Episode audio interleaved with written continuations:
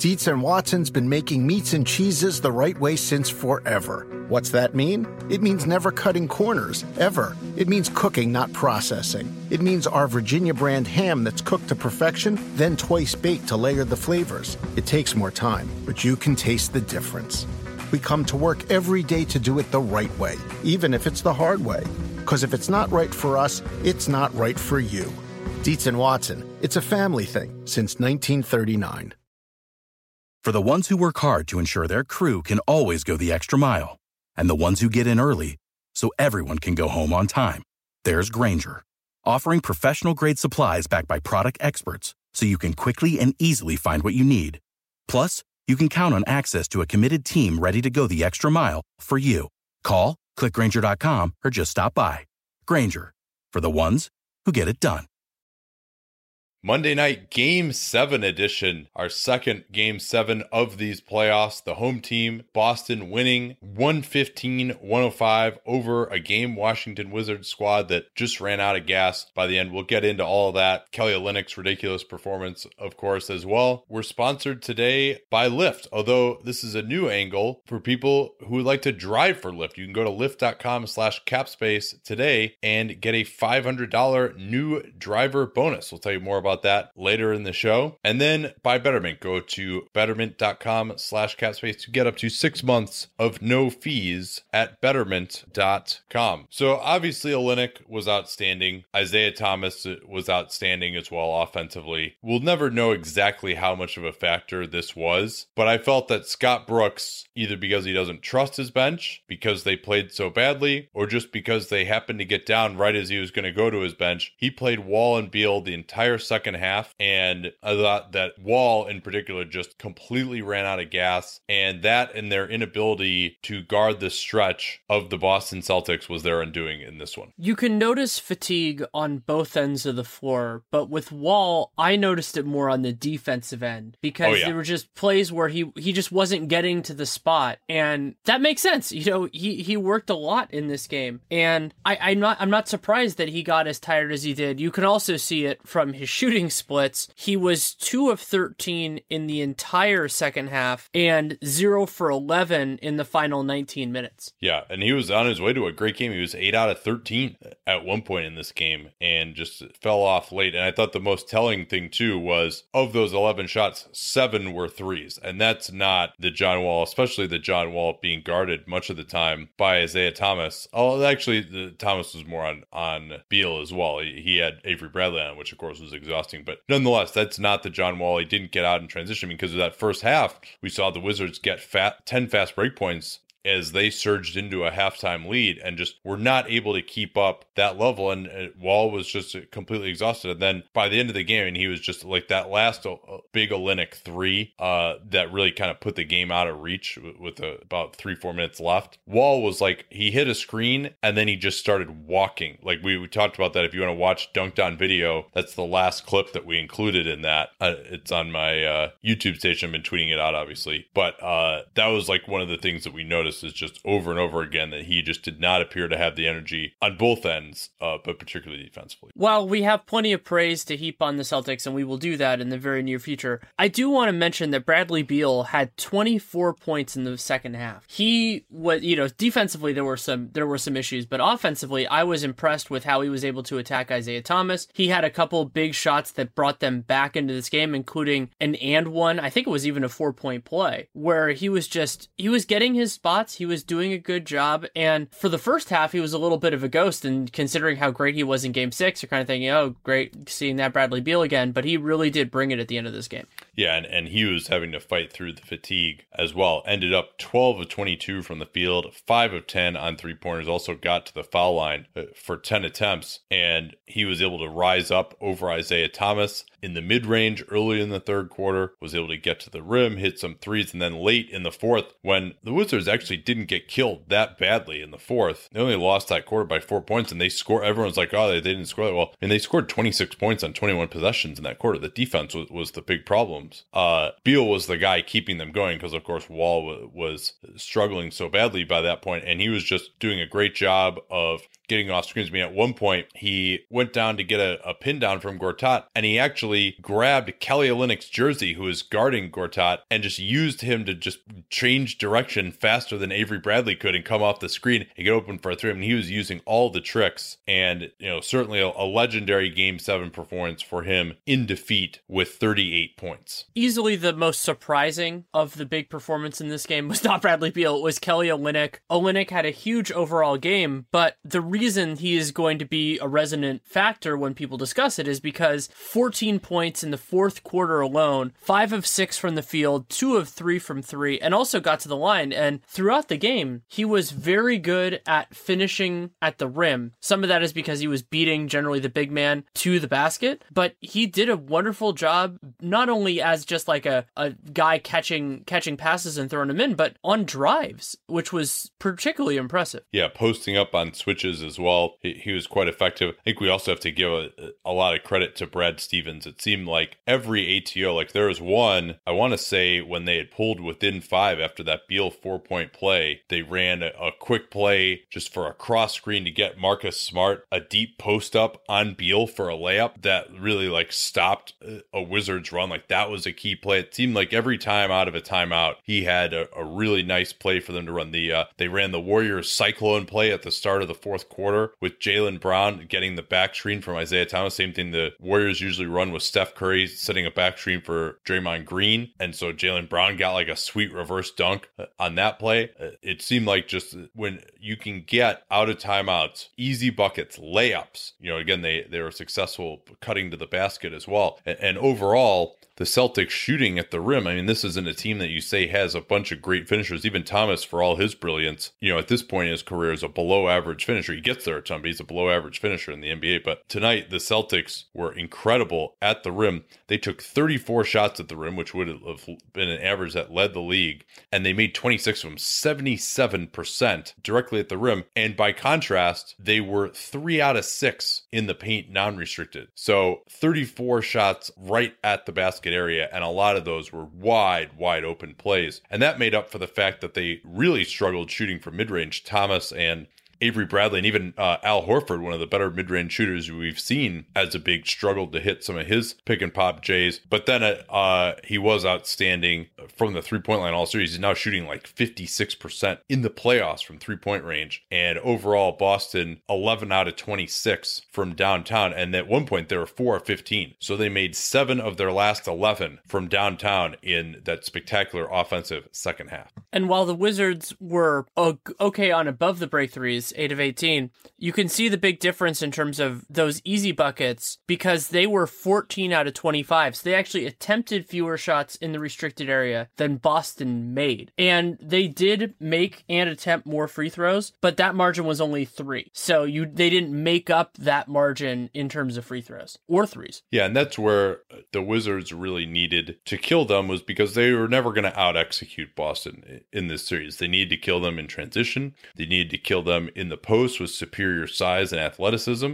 They needed to pound them in the paint on the offensive glass. And for them to be outscored so badly in the restricted area, one of the big problems, and not even really have much of an advantage at the foul line either, you know, that was really a huge issue uh, for Washington in this one. And they didn't force any turnovers either. Boston only had eight turnovers in this game, and we saw, and the Wizards had 15. So we saw that when they were able to turn Boston over, get out on the fast break in games three and four, that they were able to be really really effective, and they were not able to do that in this one. Another difference that it's hard to figure out exactly how to how to handle it is that Brad Stevens trusted his bench more, but I believe that his bench is worth trusting more. So you kind of have to take both sides of that coin. Marcus Smart, I thought, did a good job overall. He had a few little quirky moments, but I thought he battled on the boards. He was good defensively. When the Wizards had to work so much harder when they had Smart and Bradley on Beal and Wall, I thought that worked out well. Overall, and they were able to get offense from other parts of the floor.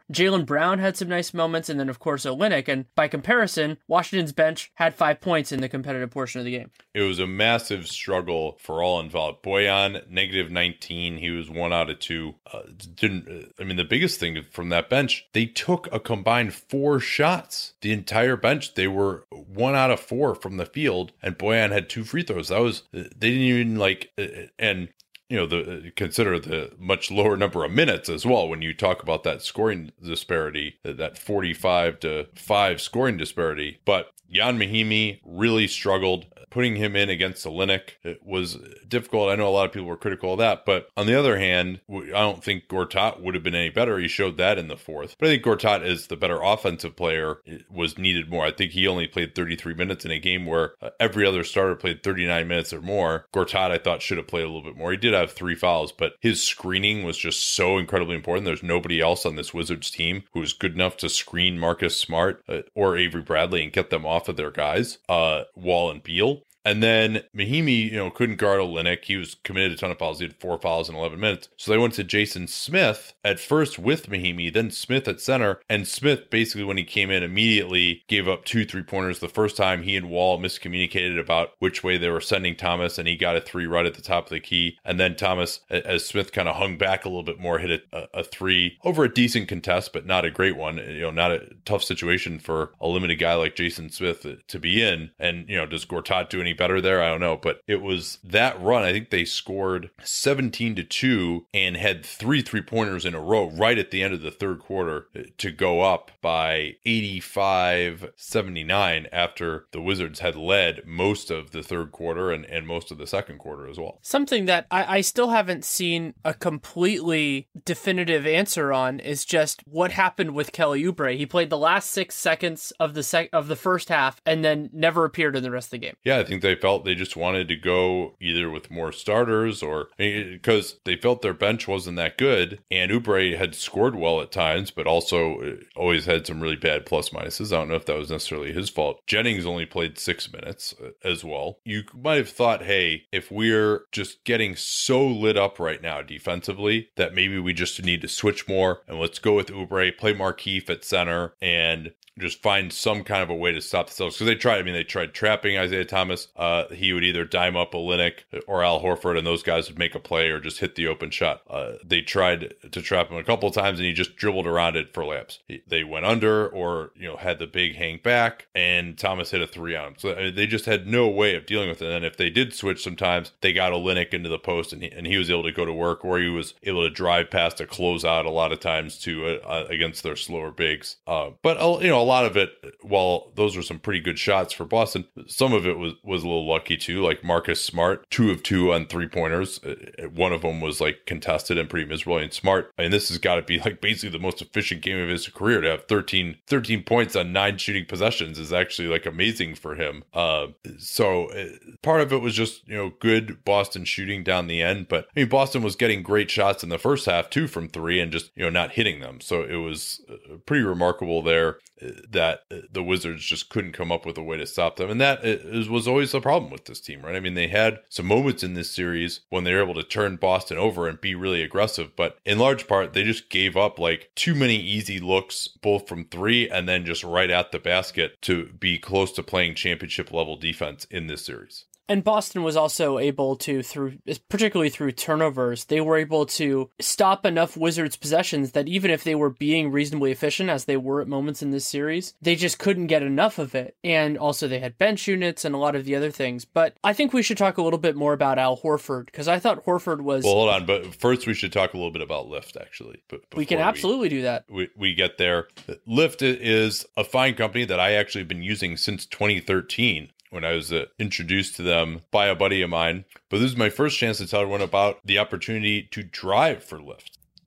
Lyft is a ride sharing company that believes in treating its people better. You can tell that, number one, because in my experience, Lyft drivers seem happier and, and are nicer. And also, tipping is allowed in the app, which uh, other ride sharing companies that you drive for do not do. And the cool thing about Lyft is you can pick your own hours and you can work when you want. Lyft can make driving a great way to earn money. And there are a few things that make it more convenient for drivers as well. They have something called Express Pay when anytime you've earned $50 with Lyft, you can cash it out. Lyft also has a vetting process that's a little bit more intensive, but that's good because people who order a Lyft can know that they'll be safe with you in the car. The point is to give people a better fleet of drivers and you can be a part of that. It's basically a three step process if you want to get started with them. Number one, you do a background check, and then you'll normally do a vehicle check and also a discussion with a mentor, another Lyft driver in the area who you can get advice from, get a good idea of how to get started. And usually that process will take only about a week. So if you have a purchase that you need to make, you can do it in as little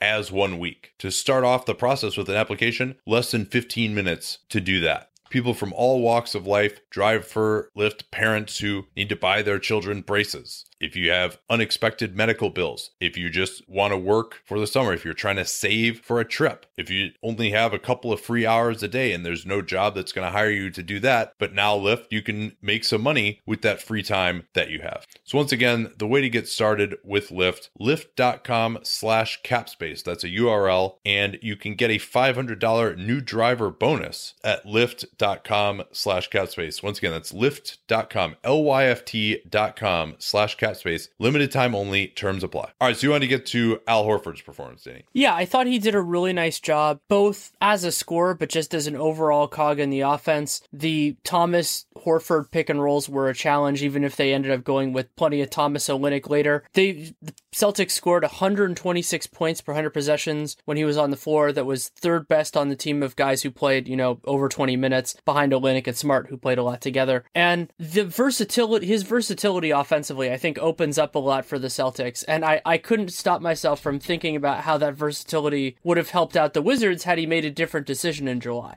Yeah. Well, now I, I think with Boston going to the Eastern Conference Finals, you know, maybe the Wizards would have been there as well, but Boston still has a lot more flexibility to add to the team, you know, going into Al Horford's sunset years as well. And they'll only look like a more attractive free agent destination now and could look even more attractive after uh, tomorrow's lottery, which we'll preview a little bit actually later on in the program. For the Wizards, it can't be lost that this is a very successful season. I think their bench can be better next year just with more health from Mahinmi. I mean, he, he had such a hard matchup. He was coming back from being out a long period of time. He started playing well late in the season, and then he had that calf injury, which was a big setback hopefully they can get a little bit more at backup point guard. I mean, Beal, a guy who's always played well in the playoffs, for him to have this performance uh, and just to play so much better this season. Otto Porter uh, had a breakout. They got a nice game from Markieff Morris in this one with 18 points. And, and he looked to finally be somewhat healed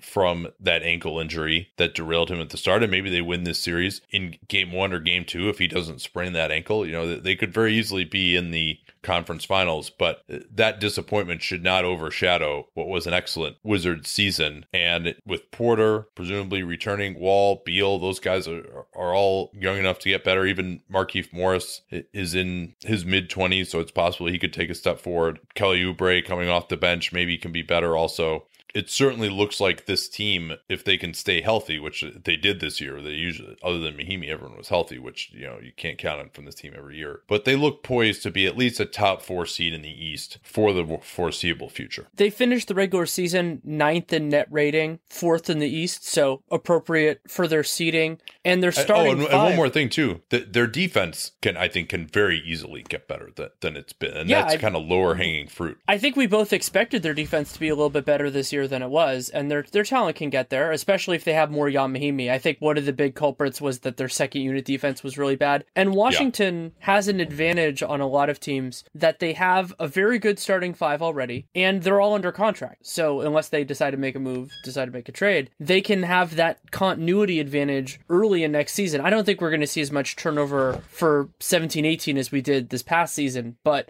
that could be an advantage for them. And I just, I, I like a lot of what they're doing they also don't have much in terms of real post prime players. They have guys like Markieff that you know maybe you're not expecting them to get better, but I don't think he's going to get that much worse. And if they if they can maintain the health of their starting lineup, I think they're one of the four best teams in the East, and they could get jumped, but there really aren't that many teams that seem like they're nipping at their heels. Maybe the Bucks are the most prominent, but outside of that, I mean, I think that it's it's going to be a little bit hard for somebody else to really really rise up quickly. Gortat is my one concern uh, for next year as well we'll get to their offseason preview uh, probably later this week or, or early next week, I would imagine. Uh, and if Mahinmi can't fill in for him, you know, may, maybe that could be a concern. He's 32, and you know, he, he, doesn't really get injured very often, but he made it through an entire year of, of playing big, big minutes, especially when Mahinmi was out. Well, I guess uh, the next thing we got to do here is uh, prediction time for the Eastern Conference Finals. Yeah, I mean, considering how much stuff is going on tomorrow, I think we probably want, or today, for as most people listen to this, I think it is good to to do predictions for that series. My heart is saying Cleveland in four, but I'm going to go Cleveland in five. Which game are the Celtics going to win? I think they'll win one. I mean, like, like I'm not holding you to that prediction. I'm just no, saying. Like, I know. I, I think they'll win one of the two in Boston. Yeah. I, yeah, I don't like picking sweeps, especially not in a late round, just because the idea of variance. You know, Cleveland is better than Boston, but you know, know, uh, Kyrie has a bad game or LeBron, you know, tweaks his ankle and has to sit out for five minutes. You know, it's the margin, the margin is there, but I don't think it's impermeable. I thought we got a good example of that while the difference between the Warriors and the Spurs is much smaller than the Cavs and the Celtics. I think that's there. The other thing that I think is strange about this series is having a favorite who could very well sweep, who is the lower seed in a series, is something that like I think is going to be weird for us to calibrate because if Cleveland wins the first two, there's a lot less drama in games three and four than there was, let's say, in the Toronto series. Yeah, that's a good point too. Uh, which is good though. Uh, to, actually, Danny, I I actually will disagree with you there. There's no possible way there could be less drama than games three and four of that Toronto series. like it literally would be impossible. I think. So does that mean you're picking four? oh man, yeah. With, I, I, think with Cleveland having had the layoff, Boston playing at home, they don't really have much in the way of injury concerns. I do think that Boston can score on this Cavs team pretty well and that maybe just the vagaries of three point shooting can give Boston a chance. But yeah, obviously, if Boston doesn't win one of the first two, then they're getting swept. So they, I mean, I think in some ways you can say that this has a greater chance of being a sweep than most series when the road team is the favorite because then they can just close out in games three and four at home when it's just completely hopeless for uh, the home team. Although even the Hawks in this same situation in 2015 did manage to take a game three into overtime, and that I think was was without Al Horford as well, but it's and without Kyle Korver in that series. Gotta say though, Boston did not really impress me in this Wizard series. I'm, I'm, gonna go. I'm gonna go with the sweep. I'm doing it, especially because you know I have to catch up. well, you did get an exacta on the Celtics series because that. That's true. I did. Yeah, I had I had Celtics in seven. You had Wizards in six. Uh, you're you're wearing all black didn't work out to give you the the Wizards victory, as it did not for me wearing all black in uh, in Game Six. that's true. How did nobody wear all black to this game? Like, shouldn't they both have been wearing all that, black? That's like, why I wore black. I wore black because I'm like somebody's losing, and I, I didn't know who was going to be. I wasn't I wasn't necessarily rooting for my prediction, I because I mean both teams have worn black in, in silly fashions during the series. But yeah, do do you want to do a little bit on the lottery? I can at least run down the order for people. Why don't we wait on that a sec? Let's do uh, today's news first, and then okay. we can get to the lottery a- after that. Uh, let's start, of course, with the other series in the West. Kawhi Leonard said yesterday he didn't think it was a dirty play by Pachulia. He also had, had not seen the replay at that point. Gregg Popovich, though, did not necessarily see it in similar fashion. Here is what he had to say. There's actually going to be two answers, but I'm just going to play it in full because it's uh, rather interesting on a number of levels. Here you go. Come on, man. How much more difficult is it? How would it be if Curry didn't play? How much more difficult would that be? I'm not a happy camper, but that's a silly question. A two step lead with your foot closeout is not appropriate. It's dangerous, it's unsportsmanlike, it's just not what anybody does to anybody else. And this particular individual has a history with that kind of action. You can go back and look in Dallas games where he got a flagrant two for elbow and Patty Mills, the play where he took Kawhi down and locked his arm in Dallas and could have broken his arm. Ask David West, his current teammate, how things went when Zaza was playing for Dallas and he and David got into it. And then think about the history he's had and what that means to a team, what happened last night. A totally unnatural closeout that the league has outlawed years ago and pays great attention to it. And Kawhi's not not there. And you want to know how we feel about it. You want to know if that lessens our chances or not. We're playing very possibly the best team in the league. You know, we don't know what's going to happen in the East. And 9.75 people out of 10 would figure the Warriors will beat the Spurs. Well, we've had a pretty damn good season. We've played fairly well in the playoffs. I think we're getting better. And we're up 23 points in the third quarter against Golden State. And Kawhi goes down like that. And you want to know if our chances are less and you want to know how we feel, that's how we feel. Follow up? Does that pretty much cover it? Okay, thank you. You, you expect the league to do anything? Because when you do those press conferences in Washington, they always say, I got one more question. I got a second, I got a second question. You expect the league to do anything? I don't care what the league does. I'm just telling you how I feel. The league is the league. They do what they do. I could care less. Did you express how? No, I didn't call the league. Why would I do that? They looked at the play. If they do something, they do something. If they don't, they don't. All I care about is Kawhi's not there. And, you know, having your horses is important at this point in the, in the, in the deal. And when you're playing Golden State in their place and you're playing like that, it's pretty cool. And if he would have played and they'd ended up winning, I go get dinner, have a glass of wine, wake up the next day, go to practice, and move on. But this is crap. And because he's got this history, it can't just be, oh, it was inadvertent. He, he didn't have intent. Who gives a damn about what his intent was? You ever hear of manslaughter? You still go to jail, I think, when you're texting and you end up killing somebody, but you might not have intended to do that. All I care is what I saw. All I care about is what I what happened. And the history there exacerbates the whole situation and makes me very, very angry. But I'm still open to follow-ups. A basketball player should have a responsibility for the safety of the other nine individuals on the floor. Nobody wants to do anything that would put anybody else in danger for a game or a career. This guy's history is different. Is this a situation where you're also considering Kawhi's long-term future when you, when you decide whether he, he plays or not? That's why we, that's why we sat him uh, in the Houston series because we weren't sure. We weren't sure, you know, what this injury was, and we did the same thing with Tim Duncan early in his career in the Phoenix series. He could have played in that playoff, and I sat him because he had a great future ahead of him. So. Uh, We'll, we'll see. We'll see what the MRI says, but you know, obviously he won't play tomorrow. So I said it was interesting on a number of levels. I happen to agree with him. It was an unnatural closeout. That second slide that he took. I mean, usually you jump and you land. You don't land and then take another slide. Uh, and I thought the the little like, oh, I'm gonna kind of look back at the rim. uh, It was it was reckless, and I thought it was a reasonable argument to say, hey, you know, at some point it doesn't really matter what the intent is if you do something like that. And also uh, the stuff about Reputation, I think, is certainly reasonable commentary. Of course, David West and Draymond Green like weren't going there when they got asked about it, uh, because Pop, of course, mentioned West. On the other hand, though, Pop, his let's just say his views on this have evolved since he coached Bruce Bowen. It gets complicated with this and i agree with popovich that i agree with him a lot of what he said but i think the the idea of focusing on intent is just misguided because it's an argument that has no point. You're, you're never going to be able to prove anything. This isn't you know this isn't a trial. Not going to be able to do it that way. If you could yeah that would be a big deal but pretty much never going to unless the player admits it which they won't especially now. However it, the idea of, of a player I, I i i i'm more sympathetic to a guy like zaza having a closeout in this kind of clunky Why? fashion. Because he's just like a yeah, he's just a big oaf. Yeah, exactly. You know, like I, I I'm far from seven feet, but I can imagine that if my job was not typically closing out on shooters, I mean he doesn't even really close out on shooters just in any sort of normal fashion, that it's more likely to do this. However, I still side a lot with the recklessness part of this argument. I think that's the most persuasive of all of these things. Oh, and it's just as bad as it was when like Dellavedova was doing stuff like this. Exactly. Yeah, I mean, and that's that's the comparison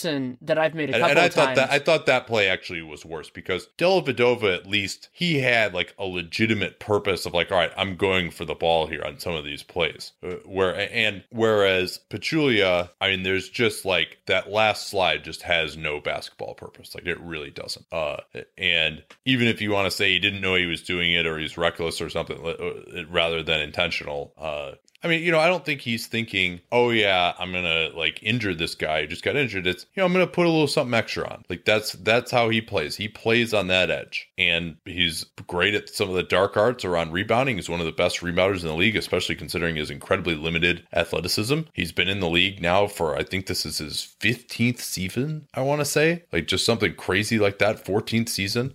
As someone who's very, very limited athletically, you know, he did that because that that's how he plays, and sometimes when you play that way, uh, you're going to injure other players. And, you know, I don't think you need to cross that line. Uh, I guess that's all we'll have on that. And the news is that Kawhi, unlikely to play in game two. Andre Iguodala, who had a little bit of a concerning knee injury when you consider the fact that he basically wasn't able to improve this knee over the course of six days of rest, apparently. He's questionable for game two. An MRI came back clean for him. Sounds like reading between the lines. So this is probably tendonitis in his left knee, which he's had periodically. If Kawhi is going to be out for this game, they're going to go, go up 2 0. I don't think they need Iguodala to win this series, but they might need him in the next series. Uh, I still don't think they need him. I mean, I think they'd still be favored, but nonetheless, like he is their best option on LeBron James. So certainly, certainly some concern. It makes so much sense for these guys to not play in game two. I mean, less so for the Spurs because he's their best player and they're down already. But uh, when you have this huge break until Saturday, to hope that uh, those two guys can recover, and I certainly hope we see them both back on the floor. Uh, what else we got news wise here, Danny? Something you and I have been tracking more probably than most because of the way it affects revenue is that is the jersey ads. And so the USA Today and Jeff Zillgitt reported that the Cleveland Cavaliers are going to use Goodyear for their logo, and they're going to make uh, the, the cost is going to be 10 million a year. So I believe that is more also than the original preliminary estimate for jersey sales. Yeah, the well, it's interesting. The original preliminary estimate was three million per team, and nobody has gotten less than that so far. I think the least anyone has gotten is like the Kings for like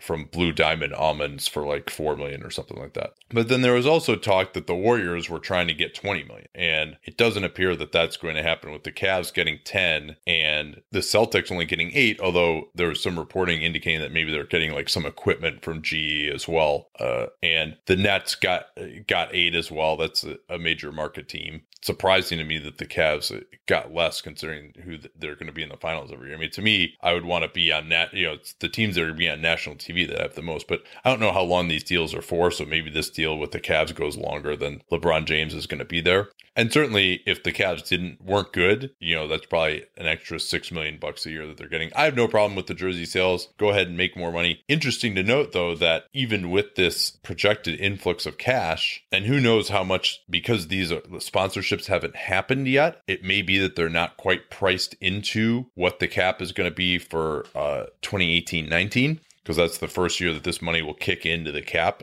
analysis. So maybe we'll see the cap go up more than is expected, but perhaps not. Uh, it's really too early to say that at this point because it could also just be that the cap is higher this year because teams didn't spend enough last year. And so the revenue's got to kind of catch up to the cap in some ways as well. Uh, we also have uh, some news, actually almost really non news out of New Orleans, is reported by The Advocate. Well, it is news because it's news that you have to say that you're retaining your coach and your GM. The New Orleans Pelicans will keep Dell Demps and Alvin Gentry in their respective positions for the 2017-18 season. Well, at least to start the season. A tendency to do nothing or to remain unchanged. You know what that what word that is the definition for? Inertia, right? That is correct.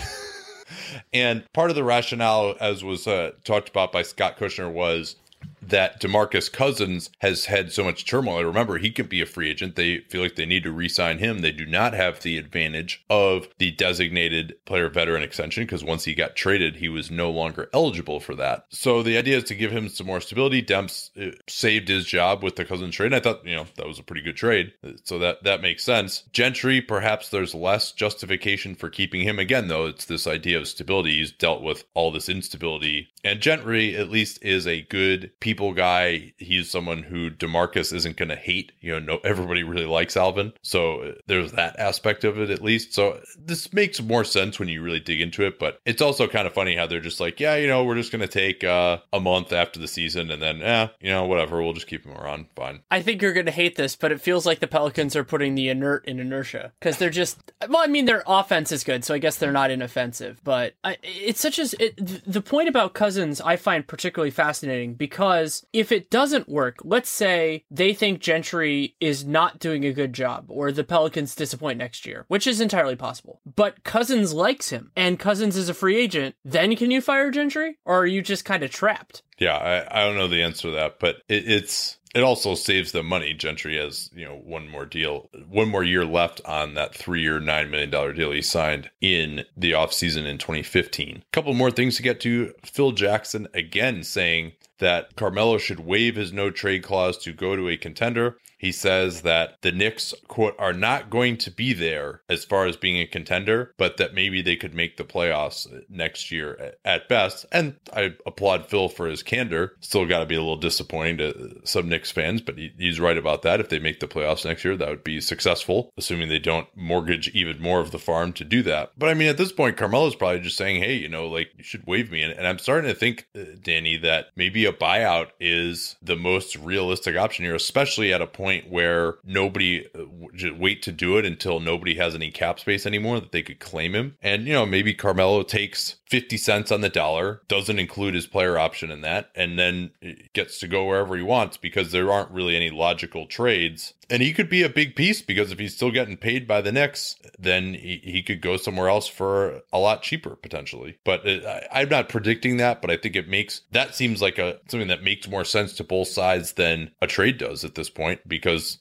Carmelo isn't going to waive his no trade clause to go anywhere for a team that's going to want him. He's 33 already. You know, I'm not sure how good he even is anymore. And, and he makes a lot more sense to a contender if he's not making, you know, 30 million a year this year. Though that also does have the downside of, well, I mean, the downside is a matter of opinion of lowering his his cap hold and then you lose bird rights as well. So depending on the team, I mean, you get into the issues that Deron Williams had a little bit with Dallas, but you know, I think that worked out reasonably well for both sides. Tyler Ulis, it will be out 12 weeks after ankle surgery. Unclear when this manifested. He did have an ankle sprain, I think, in March, uh, and not really any explanation on what the surgery was. But 12 weeks sounds pretty severe. That means he's going to miss summer league, almost certainly. But you know, presumably he's going to be their backup point guard next year. Uh, they still have Brandon Knight on the roster. You'd have to imagine they will do their best to trade it. And, and I do think that now with Knight three years left on that contract that if I were another team, I might start thinking about him a little bit. But we'll see if, uh, you know, Phoenix is probably not going to be in much of a free agent derby this year. So what good does it do them to just clear off the space? But if he's not going to play for them, you know, it,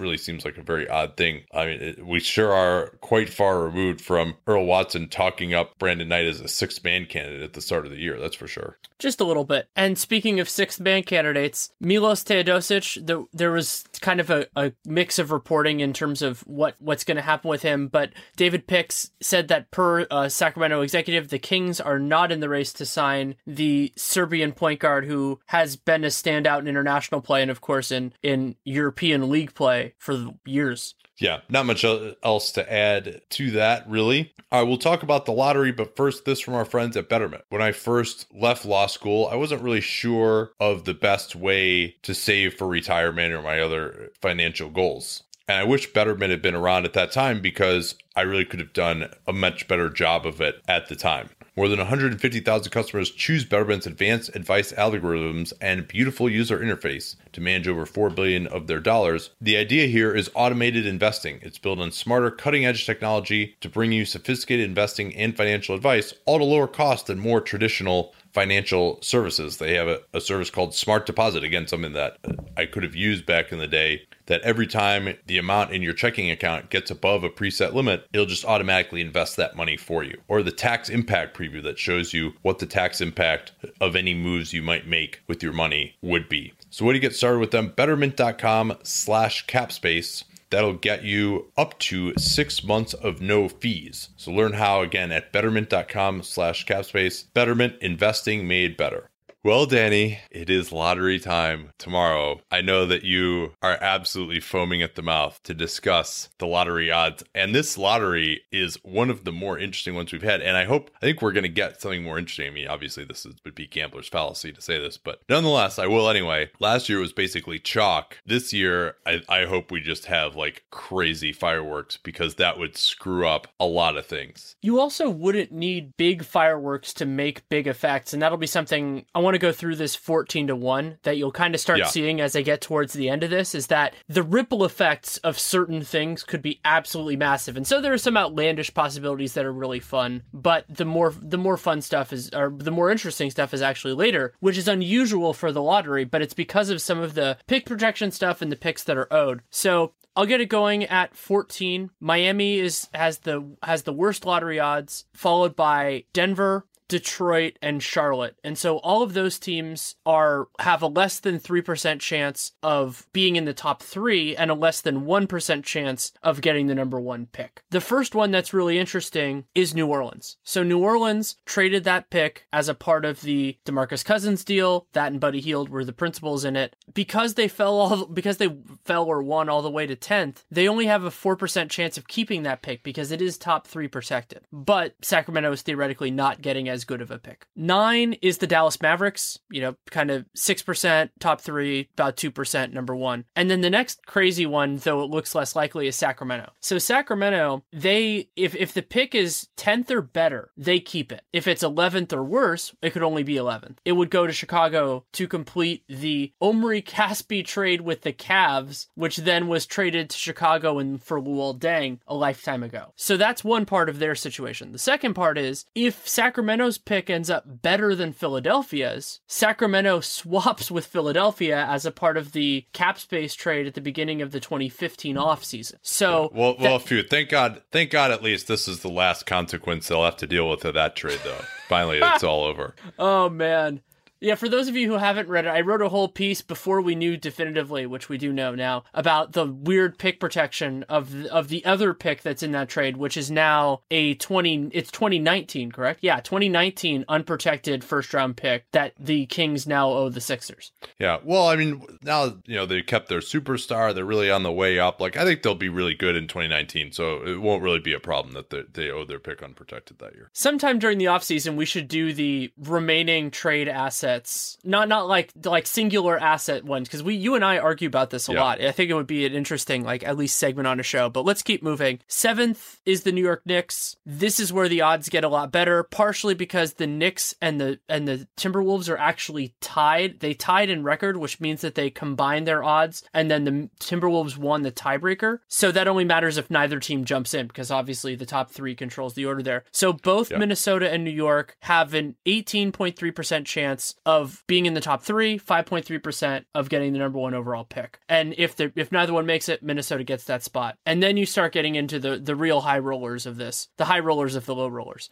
Well, so let, let's go back. Remember the last day of the season that no one was watching. The most entertaining game was that ridiculous Philly New York game. Philly lost uh, to end up ahead of Orlando by a game. Uh, New York, of course, won, and that tied them with Minnesota. And then they lost the, the coin flip with Minnesota, so that New York could have been six by their lonesome, and then instead uh, they are now seventh. Uh, and Minnesota, congratulations to Tom Thibodeau and his crew for losing six straight and getting above all these teams like Dallas, Sacramento, and New York, maybe even New Orleans, uh, to uh, get all the way up to the sixth pick. They were not in that position for a lot of the year. And that affects, of course, their odds of getting into the top three, but it's also very valuable just in terms of the guys that are available at six are usually better than available at nine or ten. But then Orlando is is fifth by their lonesome by virtue of their win on the last day of the season, which was also in a crazy game. That was over Detroit, from what I remember. and they were playing their starters too. Like the Knicks, you can't blame them because they were playing just like scrub city. You know, it was like Ron Baker hitting all these shots at the end of that game, and, and Philly was trying to tank their asses off too. Orlando was playing like Aaron Gordon and Elfrid Payton down the end of that game that they won against Detroit at, at home. Uh, so good job there, Frank Vogel. And then Philly actually went one and nine over their last ten, lost eight straight to keep themselves ahead of Orlando and get the the number four lottery slot on their own. And so the the reward of that is that Orlando has a 29.1% chance of top 3, 8.8% of number 1. Philly has an 11.9% chance of number 1, so 3% better, and then 37.8% of getting into the top 3, which is about about 8%, actually uh, 8.7% better than Orlando's. That's pretty significant. I mean, it's still it's like 10%, but that that's still a lot. And then you start to get into where things are really crazy. So, third third spot by virtue of winning a bunch of games late in the season. The LA Lakers jumped Phoenix in terms of records, so that put them in the third odds, which means that they have a 46.9% chance of top 3 pick, which is what they need to do in order to keep that pick because otherwise, not only does that pick go to Philadelphia to complete the Steve Nash trade, which is amazing, goes in a bunch of different directions tying back to Phoenix, but it also means that they have to convey their 2019 first round pick to Orlando, which otherwise becomes a second round pick because they acquired Dwight right after they acquired Steve Nash, and because of the seven year rule, they couldn't give away another first round pick. Yeah, the Lakers won five straight games, I believe, uh, to give themselves now only a 47% chance of being in the top three as opposed to a 56% chance uh, had they been uh, the two quote unquote seed. And then, of course, Boston has the best odds 25% chance at the first overall pick. The lowest they can fall is for 64% chance of the top three. So their most likely outcome is four, but uh, still pretty decent chance of getting in the into the top three. And so there are a couple things that are just immense about it. One is, of course, the possibility that the Lakers lose their pick, but also the prospect of a couple of high end teams, or at least high ceiling teams, having potential to get really high picks. Boston, they're they're in the conference finals now. They could end up getting the number one pick, or or trading that pick. You know, they could do whatever they want with it. Philadelphia showed some signs this year. They have you know a bunch of other assets. They have a gob of cap space. If they could get up there, they could have two. They could pick one and four. You never know. And then the other one that sticks out to me is Minnesota because Minnesota has Wiggins and Towns, two number one overall picks. They have, it looks like they're a team on the rise. If they could get, a, it'd probably be a point guard that high. If they can get into the top three, they could have another piece that would be cost controlled for a while as they make their way into the upper echelons. And of course, some of the other ridiculous ones like Sacramento losing their pick or some of the other stuff would be crazy. I don't think we're going to see any of that, but the top five is going to hold plenty of intrigue anyway. What is your, what is the outcome that you will be rooting for for the number one pick? I would be thrilled if either Minnesota or Philly got it. Those are the two that, other than the outright chaos of Sacramento losing their pick because three teams, nine or below, went into the top three, which would just be like if, if all of a sudden we're watching that and all of a sudden like the 11 envelope is the Kings, I'm just going to die. Like I'm just going to be dead. Other than that, I think Minnesota Well, and or, Philly are or the what if what if Sacramento gets up to number one, Philly And then has to give the pick to Philly to like six? Yeah, Well, yeah, Oh, in, in that circumstance, in that circumstance, you there's another way that Philly could actually get one four would be if they got one four because Sacramento got one. Yeah, I am. Uh, I am rooting for the Boston Celtics to get it because I just think that makes the offseason just so incredibly interesting. I mean, it'd go back to like uh, the last time a team this good had that high of a draft pick. You know, you'd have to go back to like the Lakers in the early, uh, the early '80s, I think. So it's uh, or or Detroit getting number two in, in 2003. I mean, it's it's been a long time. It just make our offseason previews and all that stuff, and and, and just the offseason in general, like so incredibly interesting. Uh, There's and a reason have I haven't team- written yeah. about Boston for SI yet, and that is because I haven't even started it because it's just there's Oh, no. so much in the air with this. No, I mean, they're that- like Boston will probably be like one of the last teams that we do. I think for for our previews. Uh, all right, we done here? Well, Oh, no, I'll promo no, that. I'll- I'll promo that my my offseason preview of the Clippers came out on Monday. That was a fun one to do. There's just there were just so many wrinkles to it, and I actually included my I guess my recommendation is included in there, which we talked about on Dunc'd On when we did the preview. And I have more that are submitted, but I don't know which ones are going up, which is always kind of fun. And then I'm probably going to do one or two special for them basically tomorrow night after we find out what happens in the lottery, and those will come out on Wednesday. Awesome. Uh, some of our other endeavors, uh, Dunc'd on Video, we did one for that big Celtics run. That's always fun. If you missed the Twitter NBA show or you want to learn out more what it's about, we actually sync up our Twitter NBA show commentary to the highlights of the game. Also, just the Twitter NBA show in general. Every game the rest of the way, except for Golden State home games, we will be doing it. And uh, viewership is increasing. We love that. Uh, our Patreon account, we're actually going to be doing a our first Patreon exclusive podcast a mailbag. Danny is going to post that uh, pretty soon. So if you are a Patreon subscriber or you want to be, you can go in there, ask a question. The questions will be exclusively for Patreon subscribers, and the podcast itself will be exclusively for Patreon subscribers as well. Patreon.com slash Duncan Leroux. And that's enough plugs. Talk to y'all next time. Reese's peanut butter cups are the greatest, but let me play devil's advocate here. Let's see. So, no, that's a good thing. Uh, that's definitely not a problem. Uh, Reese's, you did it. You stumped this charming devil.